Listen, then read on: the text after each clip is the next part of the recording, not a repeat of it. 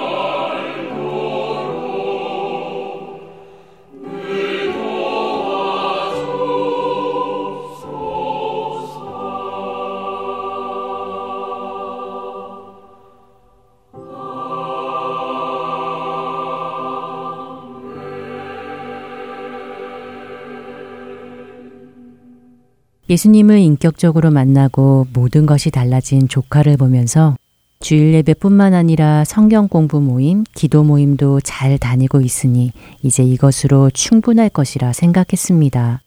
그런데 문제는 방학이 끝나고 다시 시작된 학교 생활이었습니다. 학교 수업 중에 보여주는 반 기독교적인 내용을 담은 영화들, 수업 중에 기독교를 비아냥거리는 선생님까지, 게다가 믿지 않는 친구들의 영향력도 만만치 않았습니다. 음담패설, 성적인 이야기들, 세상적인 이야기들을 하는 친구들 틈에서 수련회에서 받은 뜨겁던 은혜는 조금씩 조금씩 식어가고 있었습니다. 아이의 영혼도 말라가고 있었지요. 말씀으로 충족되는 에너지보다 학교에서 소진되는 에너지가 더 많았던 것입니다. 그러던 차에 조카에게 성경 공부를 해주시는 분이 제게 이런 제안을 해주셨습니다.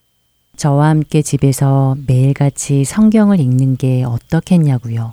물론 아이에게 말씀이 더 필요하다는 것을 알고 있었지만 아이에게 성경을 매일 읽으라고만 하고는 제가 같이 해줘야겠다는 생각은 하지 못하고 있었는데요.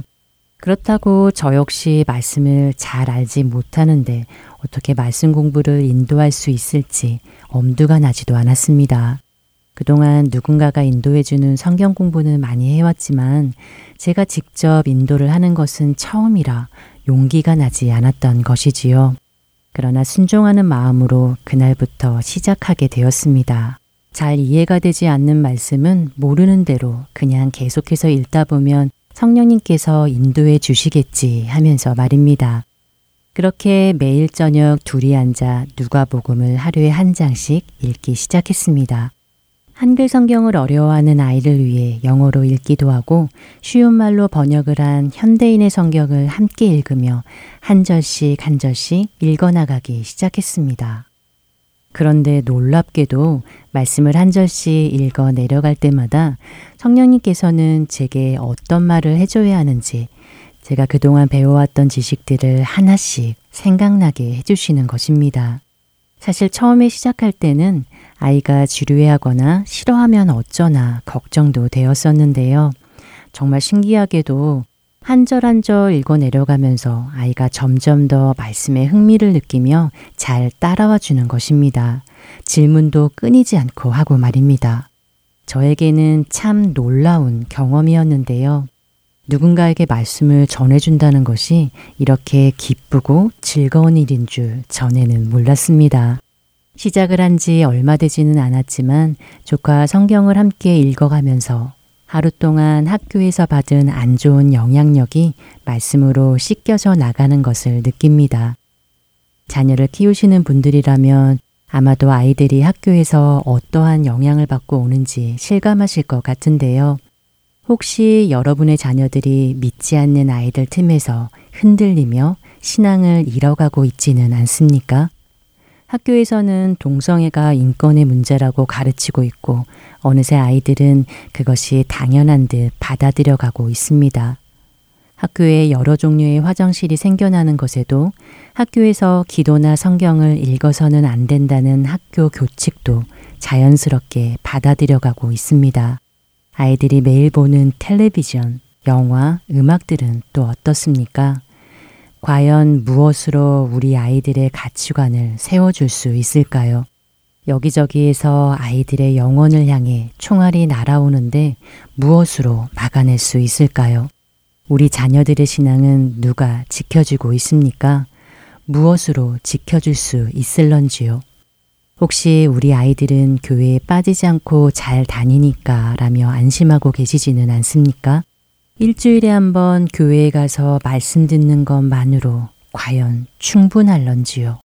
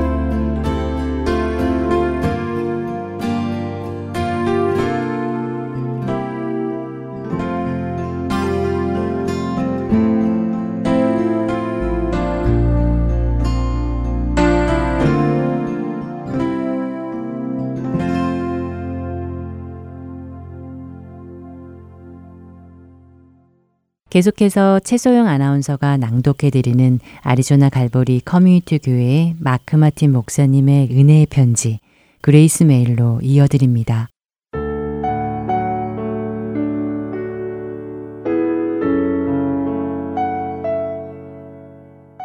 또한 너는 청년의 정욕을 피하고 주를 깨끗한 마음으로 부르는 자들과 함께 의와 믿음과 사랑과 화평을 따르라. 디모데후서 2장 22절의 말씀입니다. 만일 우리가 하나님께 우리의 삶을 깨끗게 하시도록 내어드리기 시작한다면 그분은 우리를 깨끗게 하셔서 그분의 선하신 일에 쓰기에 합당하게 만드실 것입니다. 그분의 도구가 되는 것이지요. 디모데후서 2장 21절의 말씀처럼 말입니다. 주님의 도구가 된다는 것은 정말 멋진 일이 아닙니까? 저는 하나님께서 언제든지 당신의 뜻대로 사용하실 수 있는 도구로 준비된다면 참 좋을 것 같습니다. 그분의 뜻이 이루어지고 그분의 영광이 드러나는 일에 제가 쓰임받을 수 있다면 말이지요. 이렇게 쓰임받기 위한 방법을 사도 바울은 디모데 후서 2장 22절에서 말씀하십니다. 또한 너는 청년의 정욕을 피하고 이 말씀은 한 번 피하라는 것이 아니라 우리의 삶 속에서 지속적으로 습관적으로 해야 할 일입니다. 혹시 여러분들의 삶 속에 바로 이런 세상적인 갈망과 정욕을 불러일으키는 것들이 있나요? 어쩌면 여러분이 즐겨보시는 TV 프로그램이나 인터넷이 될 수도 있고 건전하지 않은 책이나 잡지가 될 수도 있을 것입니다. 뿐만 아니라 때로는 우리가 만나서 이야기 나누는 사람들이 우리를 넘어지게 할 수도 있습니다. 성경은 우리에게 말씀하십니다.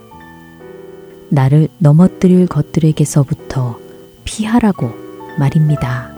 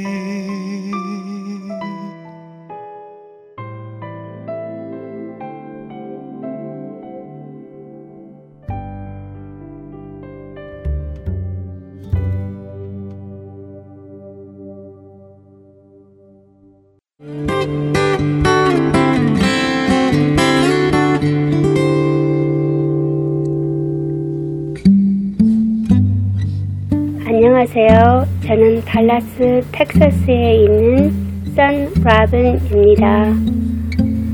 교회를 다니다가 상처받으신 분, 또 교회를 안 나가시는 분, 그런 분들에게 이 복음방송 CD를 전해드리고 있습니다.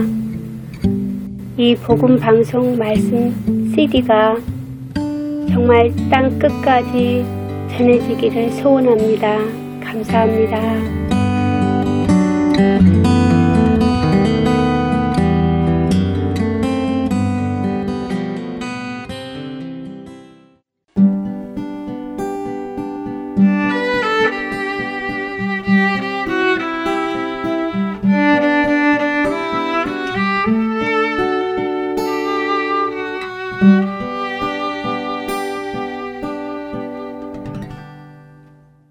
설교 말씀 함께 하시겠습니다.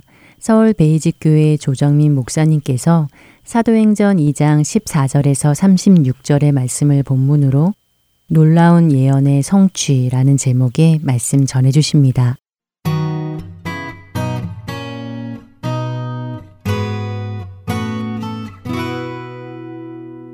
사람은 누구나 변하지만은 정말 여러분들이 그 변한 사람들을 보면서 나도 저 사람처럼 좀 변했으면 좋겠다. 그런 사람들이 많습니까? 아니면은 나는 변하더라도 저렇게 변해서는 안 되겠다. 그런 사람들이 많습니까? 제 개인적으로는 후자 쪽이에요. 나는 그렇게 변하고 싶지 않다는 사람들이 훨씬 많습니다. 정말 저렇게 변했으면 좋겠다. 그런 사람들이 많지 않아요. 게다가 저는 성경을 보면서, 아, 이게 사람이 변하는구나. 변해야 하면 이렇게 변해야 되는구나. 그 변해야 하는 모습, 변화의 진정한 목적, 그걸 여러분들이 알 수 있는 것이 바로 이 사도행전이고 이 오순절 사건이에요. 사람이 변하려면 이렇게 변해야 한다는 것입니다. 그리고 성령이 오시면 우리는 이렇게 변하게 된다는 것입니다. 왜 교회를 평생 다녔는데 아무렇게 변화가 없습니까? 왜 어제나 오늘이나 그렇게 변화가 없습니까? 어쩌면 성령이 오셨는데 성령을 내가 가로막거나 제한하기 때문 아닙니까? 오늘 우리가 이 말씀을 통해서 성령 사건, 오순절 사건, 그 사건은 어떤 사건이고 그 사건을 경험하게 되면은 우리는 대체 어떤 변화를 경험하는지 오늘 본문 말씀은 우리에게 보여주고 있어요. 저는 여러분들이 이 성경을 통해서 사도행전을 통해서 이 말씀을 따라가면서 나는 어떤 변화를 경험해야 하는가? 나는 그리스도인이 되었다는 것은 삶에 어떤 변화가 일어나야 하는가? 그런 변화를 나는 내 인생의 어떤 목적을 가지고 들여다보기를 원합니다. 왜 성경 읽으십니까? 왜 주일마다 나오셔서 예배 드립니까? 이런 변화가 없다면 우리는 10년, 20년, 30년을 교회 다녀도 아무 변화가 없다면 어쩌면 우리는 성경이 말하는 그런 성령의 사람이 되지 못했기 때문 아니겠습니까? 저는 여러분들이 성령을 사모하고 성령 세례를 받고 능력 세례까지 받고 그리고 하나님을 위하여 마음껏 일할 수 있는 저와 여러분 되기를 축원합니다. 그래서 오늘 말씀을 통해서 도대체 어떤 변화가 일어났느냐? 우리의 진정한 변화는 어떤 변화여야 하는가? 삶의 그런 변화를 어떻게 목적으로 삼아야 하는가? 그걸 한번 확인해 보십시다. 이거 14절, 15절 말씀 읽습니다. 시작. 베드로가 열한 사도와 함께 서서 소리를 높여 이르되 유대인들과 예루살렘에 사는 모든 사람들아 이 일을 너희로 알게 할 것이니 내 말에 귀를 기울이라 내가 제3신이 너희 생각과 같이 이 사람들이 취한 것이 아니라 성령 세례를 받고 열다섯 가지 언어로 각자 방언으로 외국어로 얘기하는 모습을 보고 사람들이 저 사람들 취했다. 그때 베드로는 열한 사도 마띠아까지 합쳐서 열두 제자들이 이 회중들 앞에 군중들 앞에 이렇게 함께 섰다는 것입니다. 베드로가 물론 말문을 열었지만 그러나 열두 사도가 함께 서 있는 모습을 한번 생각해 보십시오. 어쩌면 이 자리에 지금 저 혼자 설교를 하는 것이 아니라 목사들이 다 함께 서서 설교한다고 생각을 해 보십시오. 그리고 설교란 혼자 하는 것 같지만 혼자 하는 게 아니에요. 성령을 경험한 사건도 개인적인 사건이 아니라 공동체적인 사건이었지만 이제 성령을 경험한 사람들이 하나님의 말씀을 전하고 메시지를 전할 때 혼자 전하는 것 같지만 이게 혼자가 아니라는 것입니다. 사람이 전하는 것 같지만 성령이 말하게 하심을 따라 말한다는 것입니다. 저는 여러분들이 사람을 통해서 듣는 말이지만은 하나님의 음성, 성령의 음성, 그런 음성으로 듣게 되기를 축복합니다. 예수님께서는 무슨 말씀을 하시든 내가 내 혼자 하는 게 아니다.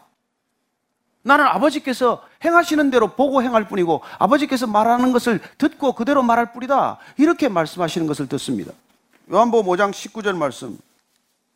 내가 진실로 진실로 너에게 이르노니 아들이 아버지께서 하시는 일을 보지 않고는 아무것도 스스로 할 수 없나니 아버지께서 행하시는 그것을 아들도 그와 같이 행하느니라. 예수님 혼자 행하는 게 아니라는 거예요. 8장 28절을 보면은 너희가 인자를 든 후에 내가 그인 줄 알고 또 내가 스스로 아무것도 하지 않고 오직 아버지께서 가르치신 대로 이런 것을 말하는 줄도 알리라.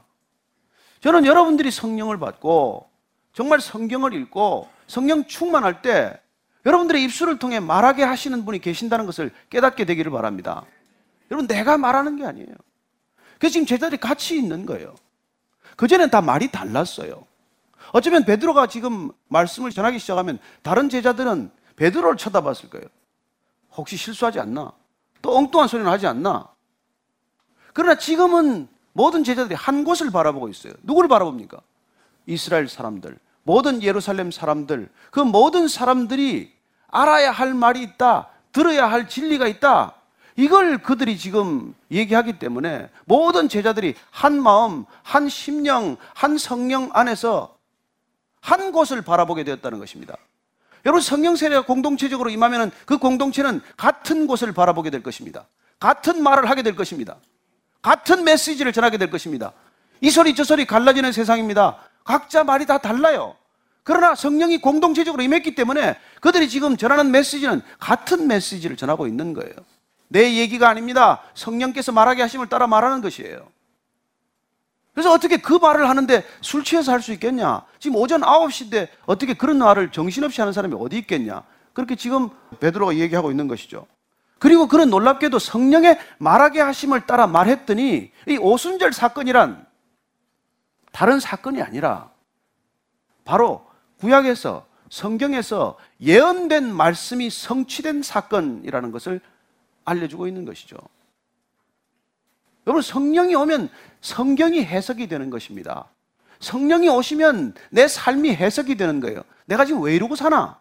내가 지금 왜 이렇게 메시지를 전하려고 하나? 이런 것들이 해석이 되는 것이죠. 그래서 그 말하게 하심을 따라 생각난 것이 누굽니까? 요엘 선지자의 말씀이에요. 요엘 선지자의 말씀을 한 번 더 찾아 읽어 보십시다. 자, 2장 28절에서부터 32절까지 말씀입니다. 그 후에 내가 내 영을 만민에게 부어주리. 너희 자녀들이 장래일을 말할 것이며 너희 늙은이는 꿈을 꾸며 너희 젊은이는 이상을 볼 것이며 그때 내가 또 내 영을 남종과 여종에게 부어줄 것이며 내가 이적을 하늘과 땅에 베풀리니 곧 피와 불과 연기 기둥이라. 자 여기 보면요. 그 후에 내가 내 영을 보내주겠다는 거예요. 요엘이 말하는 그 후에는 언제입니까? 메시아가 온 후에 반드시 내 영을 보내주겠다는 거예요. 그 내 영이 오면 성령이 임하면 어린이들이, 자녀들이 예언을 말하고 젊은이들이 환상을 보고 늙은이들이 꿈을 꾸게 된다는 거예요. 그 말씀이 지금 기억났다는 것입니다. 생각됐다는 것입니다. 생각해 했다는 것이죠. 그래서 지금 베드로는 선지자 요엘을 통하여 말씀하신 건데 하나님이 말씀하시기를 말세에 내가 내 영을 모든 육체에 부어주겠다. 그는 그 후회라는 말을 말세라는 말로 바꿔서 지금 전하고 있어요. 그리스도가 오시면은 메시아가 오시면은 이런 일이 일어날 것이다 하는 일이 오순절 사건을 통해서 말씀이 성취되었고 예언이 성취되었기 때문에 이제는 그 후회가 아니라 지금 이 말세의 마지막 때라고 말씀하고 있는 것이죠. 오순절 사건은 마지막 때로 예언이 되었고 이제 그 예언이 성취되었기 때문에 이제 마지막 때가 시작이 되었다는 거예요. 여러분 지금 말세를 살고 있다는 걸 아셔야 합니다. 그리스도가 오셨다는 것, 오순절 사건이 우리에게 임했다는 것은 말세를 살고 있다는 거예요. 마지막 때를 살고 있다는 것입니다. 동의가 안 되십니까? 여러분, 예수님 다녀가신 지 2000년이나 지났는데 무슨 그런 말을 하십니까? 그러나 여러분, 지금은 마지막 때라고 하는 것을 잊어서는 안 됩니다. 이 긴 박성을 놓치면은 여러분 그리스도인의 참된 복음을 향한 열정을 잃어버리게 돼요. 저는 여러분들이 살고 있는 이 시대가 어떤 시대라는 것을 분명하게 알 수 있게 되기를 바랍니다. SNS가 나오고 디지털 문화가 나오고 IT가 이렇게 발전했는데 새로운 미래를 꿈꾸십니까? 아니요. 여러분, 마지막 때를 살고 있다는 걸 아셔야 됩니다. 내가 내 영을 모든 육체에 부어줄 텐데, 그때 이 말세라는 게 어떤 이런 일들이 일어나느냐는 것이죠. 왜 말세에 모든 사람들에게 성령을 부어준다고 말하겠습니까?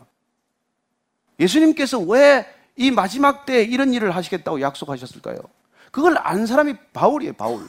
바울은 그래서 갈라디아서 4장 4절 말씀을 보면 이렇게 말합니다. 때가 참에 하나님이 그 아들을 보내서 여자에게서 나시게 하시고 율법 아래 나게 하신 것은 율법 아래에 있는 자들을 속량하시고 우리로 아들의 명분을 얻게 하려 하심이라. 지금 바울은 때가 찼다고 말하고 있습니다. 그래서 아까 베드로는 종말이라고 하는 것, 말세라고 하는 뜻에서 에스카톤 마지막 종말이라고 하는 단어를 썼고 지금 이 바울은 때가 찼다고 해서 크로노스 이 물리적 시간이 지금 다 됐다는 거예요. 그래서 예수님께서 이 땅에 것은 시간이 다 됐기 때문에 오셨다는 것입니다. 그래서 마지막 때가 시작이 되었다는 거예요. 왜 마지막 때에 이렇게 오셨습니까? 율법에 묶여 있고 죄에 묶여 있고 사망 곳에 묶여 있는 사람들을 풀어주기 위해서 속량하기 위해서 구속하기 위해서 그리하여 하나님의 자녀의 신분을 얻도록 하기 위해서 오셨다. 이게 바울이 깨달은 거란 말이죠. 바울은 때가 다 됐다는 것을 알았습니다.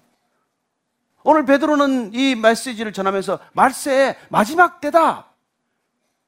이 마지막 때에 온 이스라엘, 온 예루살렘 사람들이 다 알아야 할 사실이 있다는 거예요. 베드로는 그 전에 그걸 몰랐습니다. 예수님 따라다니도 그걸 몰랐던 사람이에요. 그러나 성령을 경험하고 나니까 사람은 알아도 되고 몰라도 되는 일이 있지만 하나님께서 이 땅에 오셔서 십자가를 지셨고 부활하셨다. 이 사실만은, 이 진리만은 누구든지 다 알아야 된다는 거예요. 온 이스라엘이 알아야 된다는 것입니다. 온 예루살렘 백성들이 다 알아야 된다는 거예요. 그래서 그는 지금 이렇게 나와서 온 사람들 앞에서 어쩌면 예전에는 숨었고 두려워하고 챙피를 두려워하고 체면이 무섭고 그랬던 사람일지 모르지만 지금 그런 변화된 모습으로서 담대하게 이 진리를 지금 전하고 있는 것이죠. 여러분, 이 진리가 모든 사람에게 전해져야 된다는 것을 잊으면 안 됩니다. 이건 누가 알아도 그만이고 몰라도 그만인 게 아니에요. 세상의 모든 일들은 알아도 그만이고 몰라도 그만입니다. 그러나 그리스도가 오셨다. 그분이 오심으로 이제 풀려날 길이 열렸다. 누구든지 하나님의 자녀가 될 수 있다. 이 사실은 다 알려야 할 사실이라는 거예요. 성령을 부어주시는 사건이 일어났는데 이 오순절 성령 사건은 이제 시작입니다. 그 사건은 지금까지 이어지고 있어요. 그렇게 성령이 부어지고 성령이 충만해지고 능력을 받게 되면 어떻게 됩니까? 어린아이들이 신기하게도 욕을 안 하고 성경 말씀을 암송하기 시작하거나 외우기 시작하는 거예요. 여러분, 말씀을 읽기 시작하는 것입니다. 어린아이들이. 그 성령이 오면 젊은이들은 절망하지 않아요. 무슨 헬 조선이라 그러고 입만 닫고 그러지 않습니다. 그들은 환상을 갖게 돼요. 비전을 갖게 되는 것입니다. 그리고 늙은이들은 꿈을 꾸기 시작하는 거예요. 여러분, 젊은이들이 환상을 가져야 되지 않겠습니까? 이 한국 사회의 미래가 어디 있습니까? 우리가 희망을 갖게 되는 시대는 어떻게 열립니까? 젊은 사람들이 꿈을 꾸기 시작해야 돼요. 젊은 사람들이 환상을 가지고 비전을 받고 해야 되는 거예요. 충남 예산에서 17살 먹은 여자가 시집을 갔다 2년 만에 남편 죽었어요. 청상 과부가 되었어요. 19살에 과부가 되었어요. 그 서울에 살 길이 없으니까 서울에 올라왔어요. 이 식당 저 식당 전전하고 이 집 저 집 식모살이를 하다가 어렵게 어렵게 그래도 공부를 해야 되겠다는 생각을 하고 야간 학교를 나가게 되고 그리고 죽으라고 공부를 하니까 그 식모살이 하는 집에서 기특하다고 그걸 돈도 대주고 그랬어요. 그러다가 드디어 교회를 나가게 됐어. 그전에도 공부를 죽으라고 했지만은 교회 나가고 예수님 만나고 성령 세례 받고서는 이제 더 목숨 걸고 공부를 한 거예요. 그래서 하도 열심히 공부해가지고 일본 유학까지 갔다 왔어. 그래가지고 유학 갔다 와서 세운 대학이 숙명여자 대학이에요. 그 사람이 임숙재라는 사람이에요. 19살에 청산과부 되고 아무도 도와주는 사람 없고 혼자서 식모살이 하다가 공부해가지고 유학 갔다 와서 세운 대학이 숙대란 말이에요. 그 사람은 이렇게 말합니다. 환경에 꺾이지 마십시오. 환경을 다스리십시오. 환경을 이겨내야 합니다. 여러분, 꿈을, 환상을 받으면 이런 변화가 일어나는 것이죠. 나는 이 시대 젊은이들이 절대 포기하지 않게 되기를 바랍니다. 이 시대 젊은이들이 나약한 소리 하지 않게 되기를 바랍니다. 어떤 시대든 그 시대가 안고 있는 문제가 있어요. 그 문제는 자기들에게 주어진 특권입니다. 젊은 세대들이 그 문제를 해결해야 되지 않겠습니까? 다 그렇게 문제를 해결하고 그 세대가 기성세대 된 것이죠. 모세는 120살에 눈이 쇠하지 않았어요. 어쩌면 120살에도 성경을 읽을 수 있었겠죠. 그런 눈이었다는 거예요. 내 꿈 가지면 쓰러져요. 내 꿈 가지면 이루어지면 금방 기운 빠집니다. 그러나 여러분들이 하나님의 불을 받고 성령의 불을 받고 성령의 음성을 듣고 그리고 그분의 꿈을 꾸기 시작하면 여러분들 지치지도 않습니다. 여러분들이 그런 꿈을 가져야 되지 않겠습니까? 그게 성령 사건, 오순절 사건, 그 사건의 핵심이라는 거예요. 자, 그러면 이 마지막 때가 어떤지를 다시 이렇게 얘기해 줍니다. 19절, 20절 말씀입니다. 시작. 또 내가 위로 하늘에서는 기사를 아래로 땅에서는 징조를 베풀리니 곧 피와 불과 연기로다. 주의 크고 영원한 날이 이르기 전에 해가 변하여 어두워지고 달이 변하여 피가 되리라. 이건 그 당시에 사회적 정치적 격변이 일어날 때 이런 변화들이 있다는 것을 묵시적으로 표현하는 당시의 어떤 그런 어법들이에요. 그래서 여러분들이 이사야서를 보거나 에스겔서를 보거나 아모스서를 보거나 하면은 그런 이 변화들이 있을 것이다. 그런 시그널들이 있을 것이다. 그렇게 얘기하고 있는 것이죠. 그래서 우리가 주님께서도 그런 얘기를 해 주셨어요. 우리 누가복음 21장 10절 말씀 한번 찾아보겠습니다. 누가복음 21장 10절 11절 찾으셨으면 같이 읽겠습니다. 또 시작. 또 이르시되 민족이 민족을 나라가 나라를 대적하여 일어나겠고 곳곳에 큰 지진과 기근과 전염병이 있겠고 또 무서운 일과 하늘로부터는 큰 징조들이 있으리라. 여러분 마지막 때에는 이런 변화들, 이런 격변의 시대는 이런 변화들이 있을 것이라고 알려주신다는 것입니다. 저는 여러분들이 그 변화에 놀라지 않게 되기를 바랍니다. 마지막 시대에 일어난 이 모든 변화들에 대해서 여러분들이 익숙해지기를 바랍니다. 그리고는 꿈을 잃어버리지 마십시오.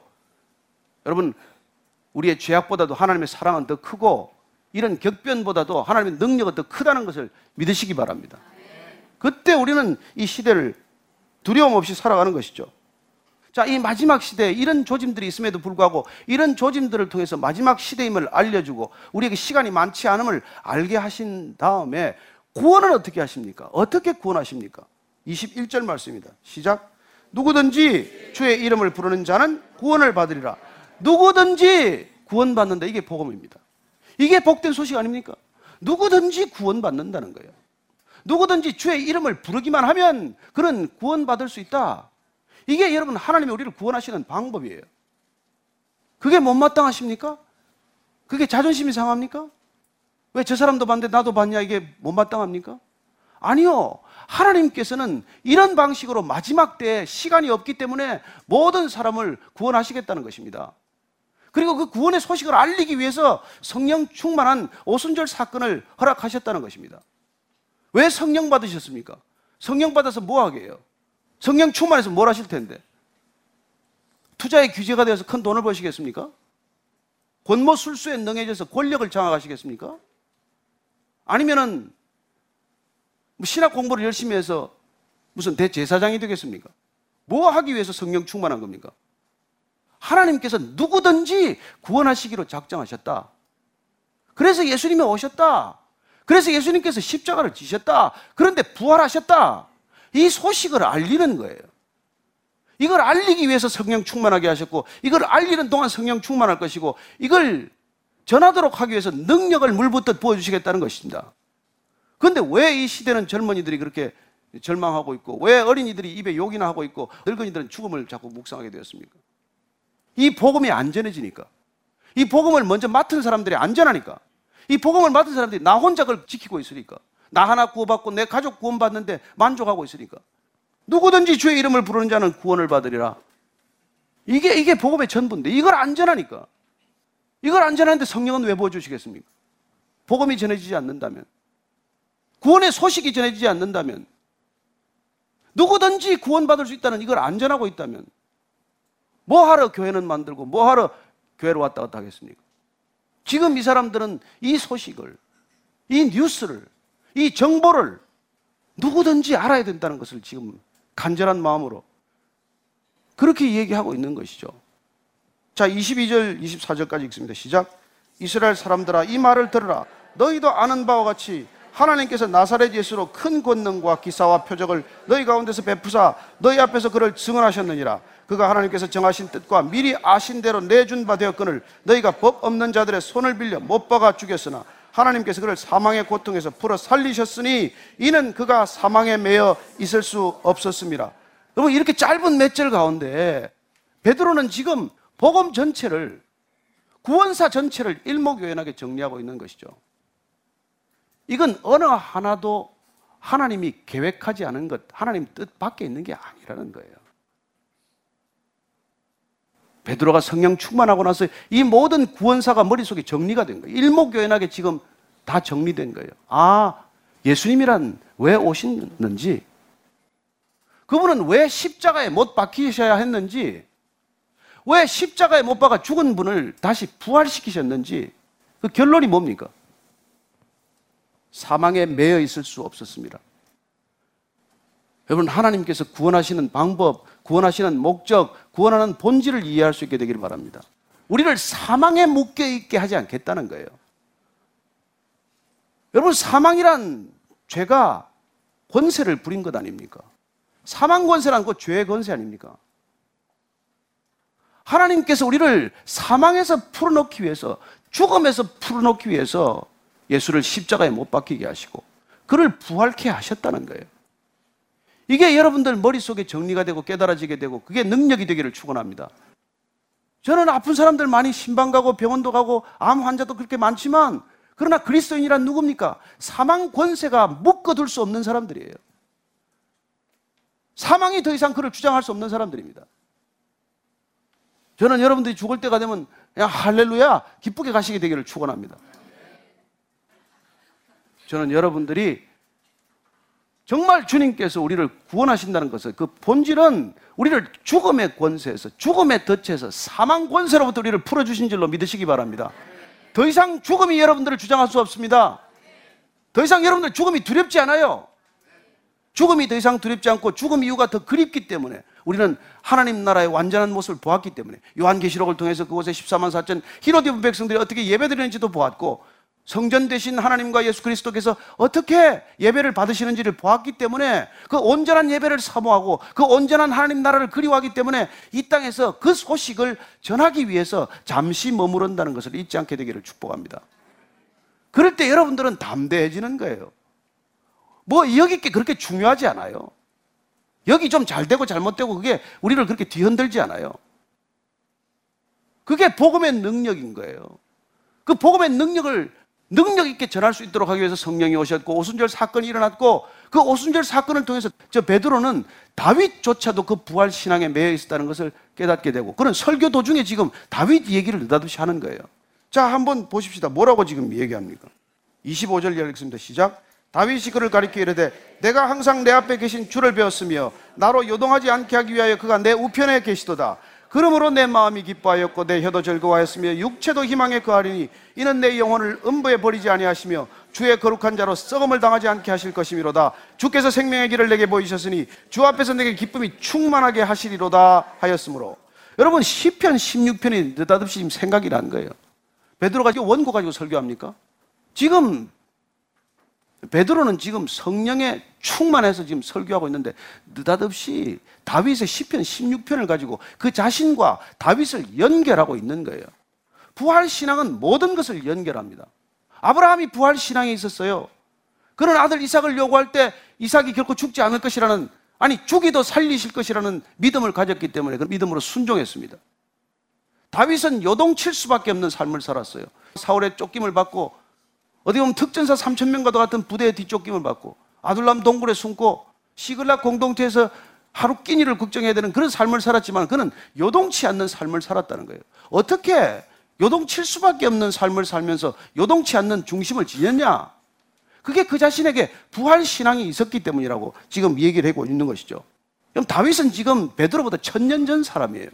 그 다윗이 오실 예수 그리스도, 그리스도의 부활, 그 부활하실 주님을 미리 보았기 때문에 그는 그런 부활 신앙을 지녔기 때문에 다윗은 흔들리지 않았다고 지금 해석해 주고 있는 거예요. 이게 여러분 설교입니다. 이게 여러분 메시지예요. 다윗은 이미 그가 내 우편에 계시도다. 항상 내 우편에 계신 주님, 그 주님을 만났다는 거예요. 그러면 그런 부활 신앙을 가지면 어떻게 됩니까? 마음이 기뻐하였고 혀도 즐거워하였고 육체도 희망에 거했다고 말합니다. 그런 기쁠 일이 없는 사람이에요. 사태는 낙관적으로 볼 수 있는 게 하나도 없어요. 그러나 무슨 희망이 앞에 보이지도 않아요. 그러나 우리가 그런 부활 신앙에 사로잡히면 그런 성령 충만을 경험하면 우리는 빼앗기지 않는 기쁨을 누리기 시작합니다. 그리고 우리의 혀는 더 이상 부정적이지 않아요. 남의 욕 안 합니다. 남의 험담 그만해요. 그런 혀로 즐거움을 끼치는 혀가 되는 것이죠. 그의 말은 긍정적이고 그의 말은 누군가에게 즐거움을 끼치는 혀가 되는 것이죠. 그는 육신도 썩어 없어질 육신이지만 그러나 그 육신조차도 희망을 가지고 바라보는 것이죠. 왜요? 부활 신앙이 있기 때문에. 그래서 다윗은 나는 절대로 음부에 버려지지 않을 것이다. 나는 이런 어려움을 겪고 있지만 내가 비록 죽는다고 하더라도 나는 지옥에 가지 않는다. 이런 굳건한 믿음을 가졌다는 것입니다. 저는 여러분들이 이 다윗과 같은 부활 신앙을 갖게 되기를 바랍니다. 그래서 이 세상 사는 거 그렇게 여러분 너무 힘들게 살지 마십시오. 별거 아닙니다. 뭐 그렇게 대단히 힘들어요? 다윗만큼 힘들겠습니까? 주께서 생명의 길을 보였기 때문에 그는 기쁨이 충만한 삶을 살고 있다고 말합니다. 그는 다윗은 이미 죽었죠. 그는 묘를 남겼습니다. 그러나 그는 선지자로서 오실 그리스도, 그 예수 그리스도를 미리 보았다라고 말합니다. 어떻게 이런 설교가 가능해요? 여러분, 성령은 시간을 넘어선다는 것을 기억하십시오. 땅의 사건을 하늘의 사건으로 만든다는 것을 기억하십시오. 땅의 시간을 더 이상 살지 않고 하늘의 시간을 살게 하는 분이 성령님이라는 것을 기억하십시오. 그래서 예수 그리스도의 십자가 사건은 저와 여러분의 사건이고 그분이 돌아가신 것은 여러분 로마의 군인들이 못 박아 죽인 게 아니라 저와 여러분이 못 박아 죽였다는 것을 우리가 고백하게 되는 것입니다. 내 죄 때문에 돌아가셨습니다. 나 때문에 돌아가셨습니다. 그런 고백이 어떻게 가능합니까? 이런 설교가 어떻게 가능해요? 다윗을 선지자라고 누가 얘기했습니까? 베드로의 입을 통해서 처음 나온 얘기예요. 다윗은 군사요. 그는 왕이요. 그가 무슨 선지자예요. 그러나 우리가 성령 안에서 보니까 다윗의 이 고백은 부활 신앙이 없이는 할 수 없는 고백이고 그런 부활 신앙을 통해서 그는 요동치 않는 삶을 살았다는 것을 우리에게 지금 알려주고 있는 것이죠. 자, 32절 이하를 읽습니다. 시작. 이 예수를 하나님이 살리신지라 우리가 다 이 일의 증인이로다. 다윗이 미리 오실 예수님을 보았듯이 지금 오순절 사건을 경험한 이 베드로가 이 일에 대해서 부활하신 주님, 그 부활하신 주님이 왜 부활하셨고 왜 사망에 묶일 수 없는 분인지 그렇게 메시아가 되게 하셔서 우리를 어떻게 구원하시는지, 우리가 왜 더 이상 사망에 묶이지 않는 존재가 되었는지, 이런 것들이 일목요연하게 다 연결이 되어서 그 자신에게 지금 깨달아진 것이죠. 그래서 지금 말합니다. 33절 읽습니다. 시작. 하나님이 오른손으로 예수를 높이심에 그가 약속하신 성령을 아버지께 받아서 너희가 보고 듣는 이것을 부어 주셨느니라. 오늘 여기 보니까 삼위일체 하나님이 등장하십니다. 하나님께서 오른손으로 예수를 높이셨습니다. 예수님께서는 아버지께 말씀하셔서 부탁하셔서 성령 시대가 개막됨을 선언하십니다. 그리고 오신 성령님은 우리에게 마음껏 성령을 부어주십니다. 이게 구원사의 그림이고 구원사의 핵심이에요. 구원사의 본질입니다. 하나님께서 예수 그리스도를 이미 예언하셨고 이미 말씀하신 대로 보내셨습니다. 그 십자가에 죽게 하셨습니다. 그러나 오른편으로 올리셔서 자기 오른편에 앉게 하셨습니다. 그리고 하나님 아버지께 그 예수 그리스도께서 말씀하셔서 모든 사람에게, 모든 육체에게 성령을 보내주십시오. 그래서 성령 강림 사건이 허락되었습니다. 모든 사람들에게 성령이 부어지는 성령 시대가 허락되었습니다. 그렇게 오수절 사건을 통해서 성령 시대가 개막되었음이 선언되었습니다. 이게 구원사의 전체적인 그림이라는 거예요. 그게 오순절 사건의 핵심이라고 말씀해주고 계신 것이죠. 저는 여러분들이 오순절을 구원사의 장대한 그림으로 해석할 수 있게 되기를 축원합니다. 그때 여러분들은 인생 전체가 해석이 되지 않겠습니까? 내가 왜 그 가정에 태어났나? 내가 왜 이런 시대를 걸어왔나? 내가 어쩌다가 교회까지 왔나? 내가 어쩌다가 성령을 말하게 되었나? 나는 무엇을 지금부터 해야 하나? 내 미래는 어떤 미래가 내게 펼쳐질 것인가? 그게 여러분 한번 연결이 되고 해석이 돼야 되지 않겠습니까? 그게 여러분들 예수 믿는 거예요. 예수님 만난 겁니다. 성령 만난 거예요. 여러분 안에 성령이 계실 때 그런 인생 전체가 해석되는 놀라운 경험을 하게 되는 것이죠. 지금 베드로가 그 경험을 얘기하고 있는 것입니다. 그의 신앙은 다윗과 연결되었고 다윗의 부활 신앙과 이 부활 신앙이 연결되어 있음을 우리에게 다시 그림으로 보여주고 있는 것이죠. 자, 34절, 36절 마치고 읽겠습니다. 다윗은 하늘에 올라가지 못했으나 칠이 말하여 이르되 주께서 내 주에게 말씀하시기를 내가 내 원수로 내 발등상이 되게 하기까지 너는 내 우편에 앉아 있으라 하셨도다 하셨으니 그런즉 이스라엘 온 집은 확실히 알지니 너희가 십자가에 못 박은 이 예수를 하나님이 주와 그리스도가 되게 하셨느니라 하니라. 지금 여기 다윗의 시편 110편을 인용하고 있어요. 어쩌면 그는 그동안 시편을 읽었을 것입니다. 성경을 수없이 읽었을 것입니다. 그러나 이제 능력을 받고 나니 성경이 주마등처럼 연결되기 시작을 해요. 시편 16편이 다윗의 그런 부활 신앙의 고백이었다면 지금 시편 110편은 이 다윗이 하나님과 예수 그리스도의 대화를 보고 있는 거예요. 그래서 지금 이렇게 말하는 것입니다. 내가 주께서 내 주에게 말씀하신다. 먼저 나온 주는 누굽니까? 하나님 아버지 아닙니까? 그리고 내 주라고 표현한 두 번째 나온 주님은 누굽니까? 예수 그리스도 아닙니까? 그래서 하나님께서 그리스도에게 말씀하시기를 내가 내 원수로 내 발등상이 되게 하기까지 너는 내 우편에 앉아 있으라. 그래서 그분은 우편에 앉아 계신다. 성령 충만할 때 누구를 봅니까? 나를 봅니까? 아니에요. 그리스도를 바라보게 되는 것입니다. 저는 여러분들이 더 이상 나 자신을 그만 쳐다보고 날마다 주님을 쳐다볼 수 있게 되기를 바랍니다. 나를 바라봐야 선한 게 없습니다. 여러분들 하루 종일 쳐다봐야 실망해요. 그러나 여러분들이 하나님 우편에 앉아 계신 예수 그리스도를 묵상하기 시작하고 그분께서 약속하신 성령을 묵상하고 그 오신 성령이 내 안에 계심을 묵상하고 그 성령께서 무엇을 원하시는지를 묵상하면 여러분들은 다른 생애가 시작이 될 것입니다. 그게 여러분들 오순절을 경험한 베드로가 달라진 변화, 그런 변화를 우리에게도 동일하게 준비하고 계신 것이고 그런 변화를 경험할 때 여러분 세상은 교회에 대해서 관심을 갖지 않겠습니까? 교회가 달라진 것을 목격하지 않겠습니까? 저는 여러분들이 변화된 것을 세상 사람들이 알 수 있게 되기를 바랍니다. 저 사람 교회 다닌데? 그런 얘기 듣지 않게 되기를 바랍니다. 여러분 담대하게 서십시오. 담대하게 말씀하십시오. 세상은 다 두려워하고 있습니다. 그러나 여러분들이 성령 충만하다면 더 이상 두렵지 않을 것입니다. 더 이상 부럽지 않을 것입니다. 세상 때문에 세상 안에 서지 않을 것입니다. 주님 때문에 세상 안에 설 것입니다. 저는 여러분들 하나님께서 세상 가운데로 파송하기를 원하신다고 믿습니다. 어디를 가나 땅 끝까지 가는 일이 있게 되기를 주님께서 기다리고 계신다고 믿습니다. 여러분들 혼자 가지 않을 것입니다. 어디를 가나 주님에서 동행하실 것입니다. 너희들이 어디를 가나 내가 세상 끝날까지 내가 너희와 항상 함께 할 것이다. 약속하신 주님을 믿고 갈 수 있게 되기를 축원합니다. 여러분 신앙은 영적 체험이 중요하고 신앙은 개인적인 간정이 중요하지만 그 간정이 그 체험이 말씀보다 앞설 수 없다는 것입니다. 그리스도보다 앞서서 안 된다는 것입니다. 그리스도의 구원의 소식보다 그 소식이 중요하지 않다는 것입니다. 저는 여러분들이 어떤 체험을 가졌건, 어떤 체험이 있건 없건, 그리스도의 말씀이 먼저 여러분들보다 더 소중한 말씀이요. 여러분들의 생애보다도 더 귀한 것이라는 것을 믿음으로 고백할 수 있게 되기를 축원합니다. 오늘 한 주간도 그렇게 능력 충만해서 복음을 증언하다가 증인으로 살다가 돌아올 수 있게 되기를 바랍니다.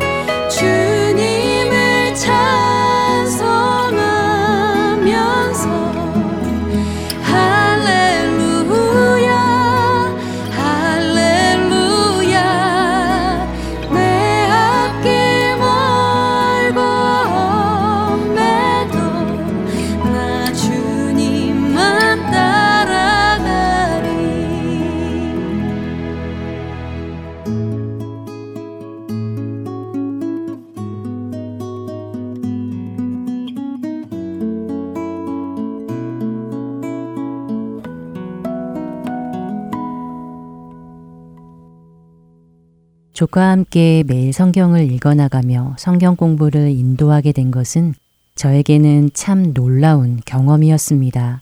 성경에 해박한 지식이 있어야만 하는 것이 아니라 성경 통독을 몇 번씩 해야만 할 수 있는 것이 아니라 우리가 말씀을 사모하여 결단하고 시작한다면 성령님께서 반드시 도와주신다는 것을 깨닫게 되었기 때문입니다. 오늘부터 여러분의 자녀들과 함께 매일 한 장씩 성경을 읽어보는 것은 어떨까요? 내가 어떻게 말씀을 가르치나 두려워하지 마시기 바랍니다. 자녀들과 함께 기도하며 성령님의 도우심을 간구하며 그분을 믿고 의지하시기 바랍니다. 비록 나조차도 말씀을 잘 모른다 하더라도 성령님께서 친히 오셔서 우리의 인도자가 되어 주실 것입니다. 이 마지막 시대에 여러분의 자녀들을 여러분에게 맡겨주신 이유, 그것은 하나님께서 맡겨주신 이 아이들에게 생명의 말씀을 알게 하고 신앙으로 지켜내는 것이 아닐런지요. 사단은 끊임없이 우리와 우리 다음 세대를 공격하기 위해 호시탐탐 기회를 엿보고 있다는 것을 우리는 잊지 말아야 합니다. 그렇게 성경은 우리에게 근신하며 깨어 있으라고 말씀하시지요.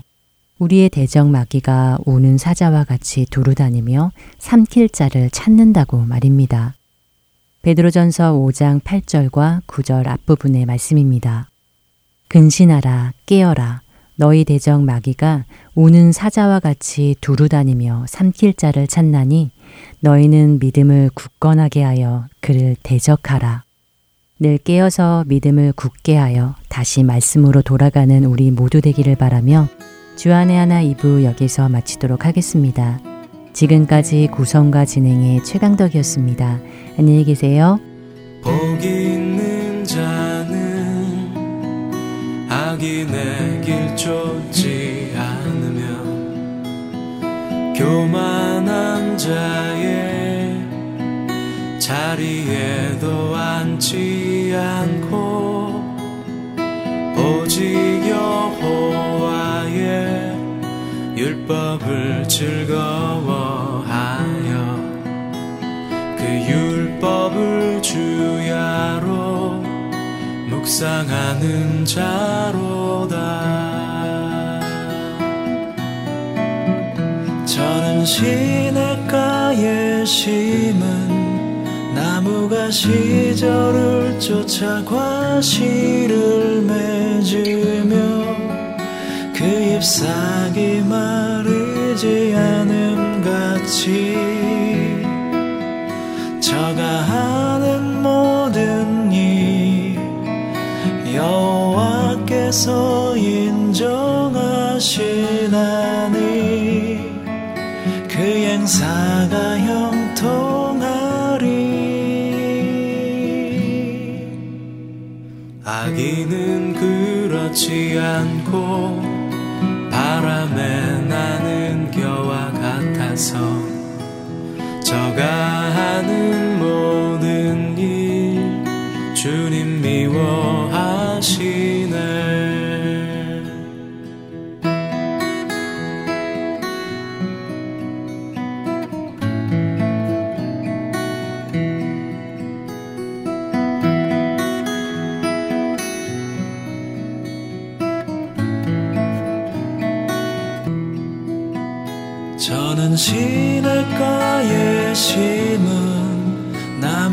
시절을 쫓아 과실을 맺으며 그 잎사귀 마르지 않음 같이 저가 하는 모든 일 여호와께서 인정하시나니 그 행사가 형통하